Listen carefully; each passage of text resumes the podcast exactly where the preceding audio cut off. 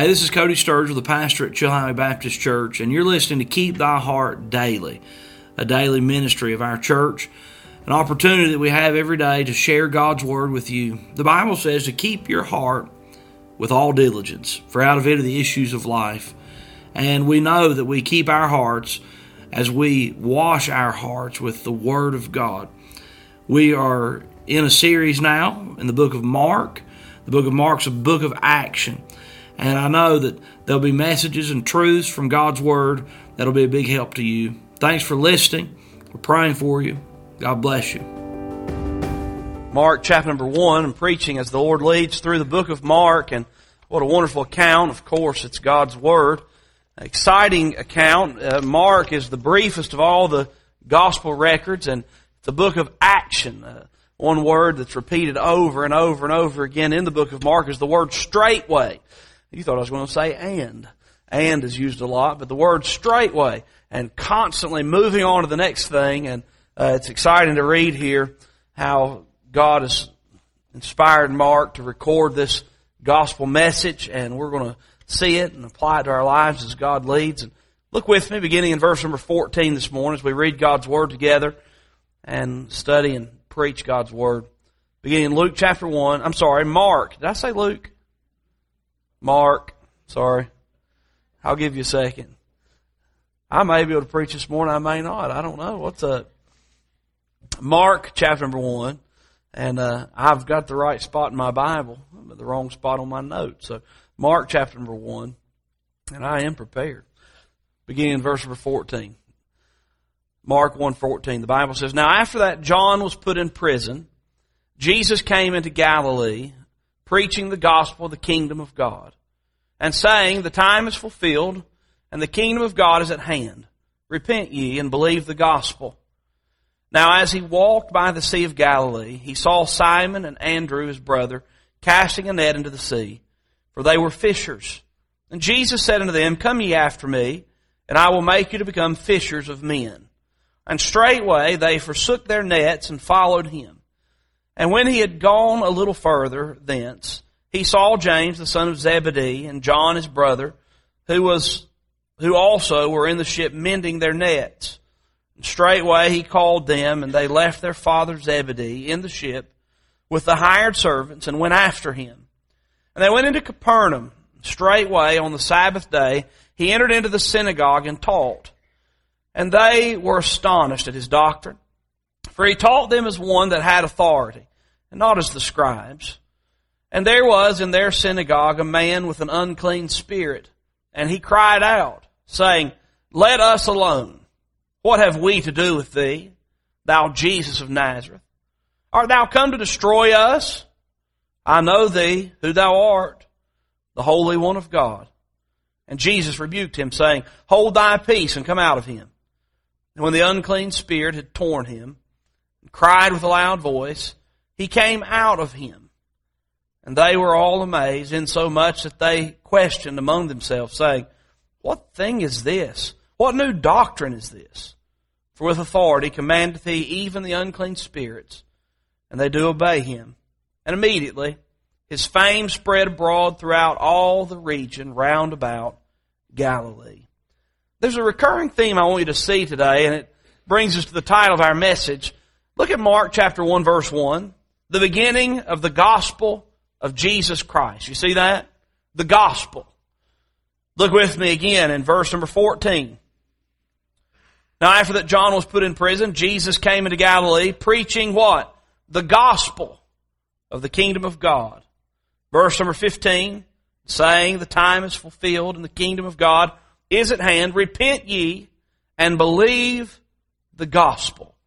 The gospel. That's the theme of our message today, and it's wonderful for me to think about Jesus preaching the gospel. Verse number 14 is our springboard and the emphasis that I'd like to see us make from God's Word this morning. Jesus came into Galilee, verse 14, preaching the gospel of the kingdom of God. Uh, well, I'm real simple, so I have to ask myself, what is the gospel of the kingdom of God? And I'll tell you, it's exciting to see what Jesus was preaching. You see, the gospel message that we preach is not to be confused. The gospel message we preach is the truth that God sent His own dear Son, Jesus Christ, to pay the price for our sins on the cross of Calvary.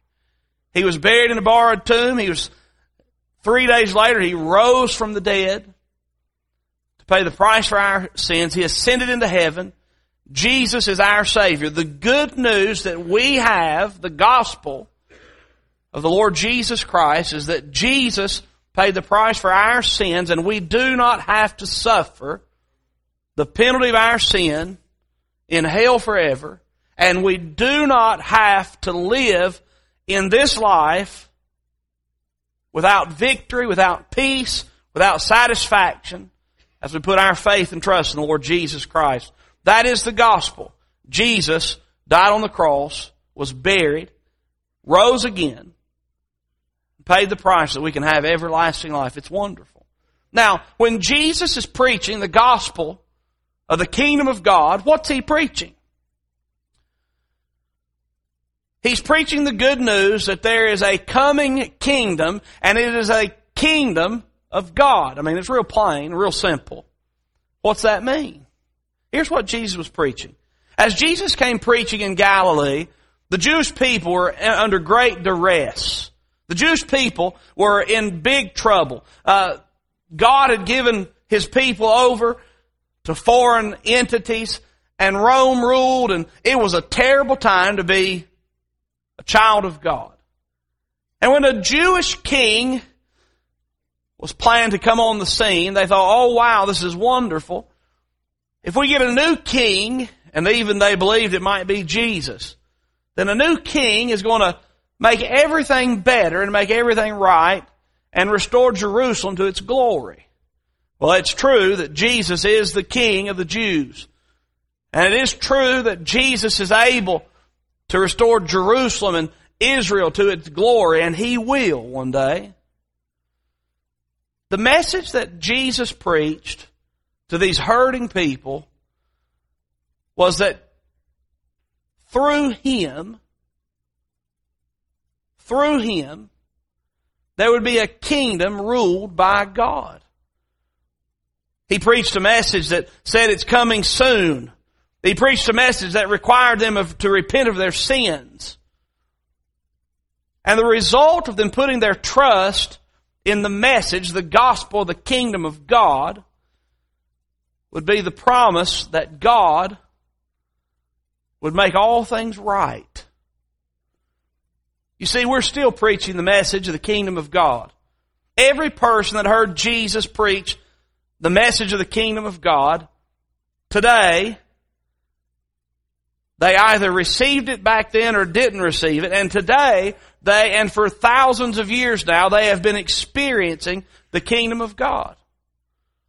They've been experiencing what God has promised. What does the kingdom of God have to offer? Jesus preached a message that said, if you'll put your trust in me, the kingdom of God will offer you some things. It'll offer you hope. It'll offer you peace. It'll offer you safety. It'll offer you prosperity, happiness, no sorrow, no tears.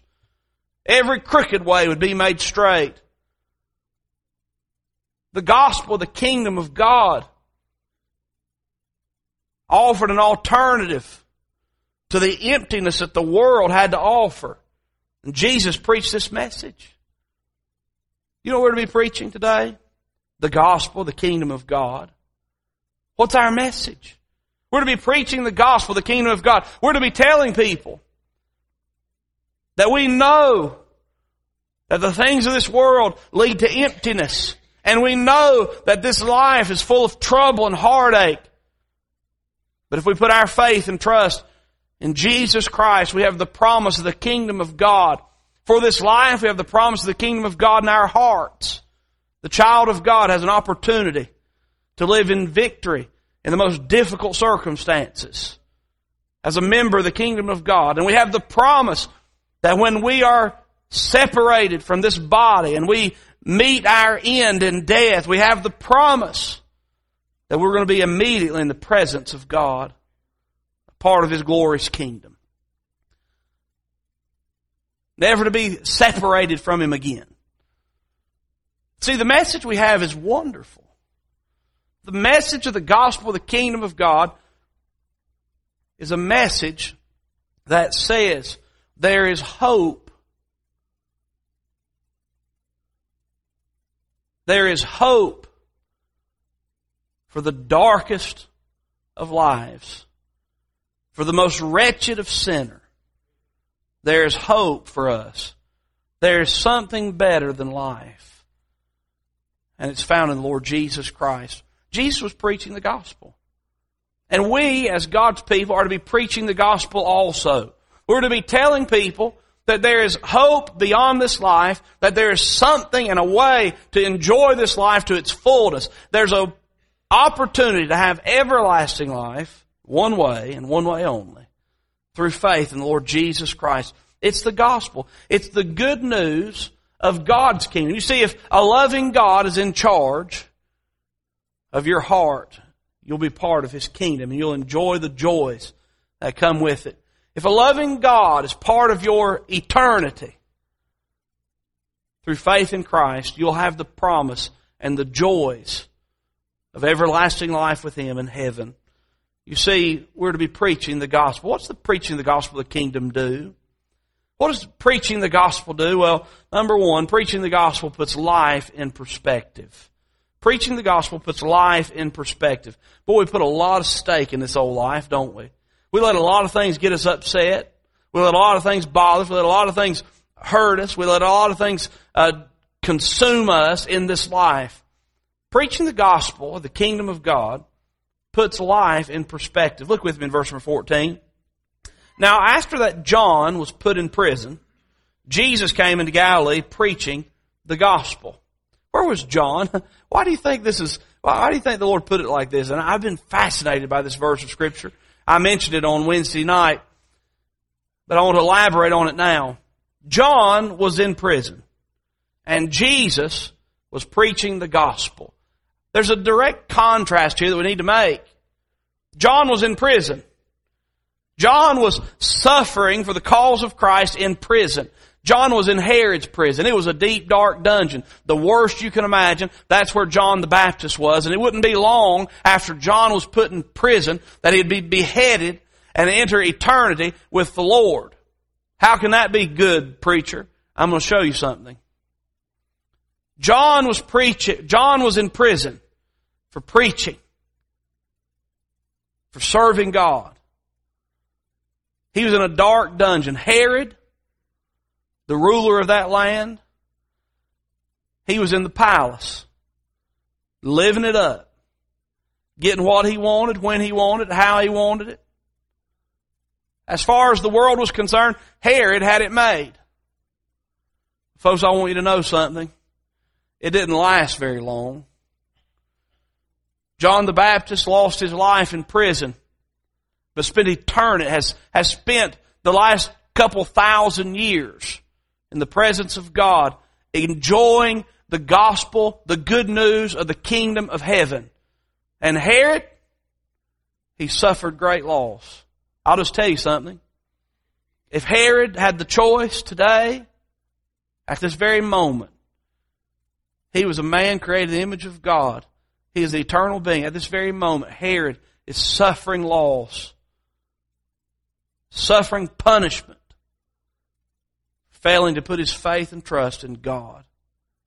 But John the Baptist, who spent his time in the prison for preaching the gospel, faithfully serving the Lord, he exchanged a few days of a short life for the glories of the gospel, of the kingdom of God.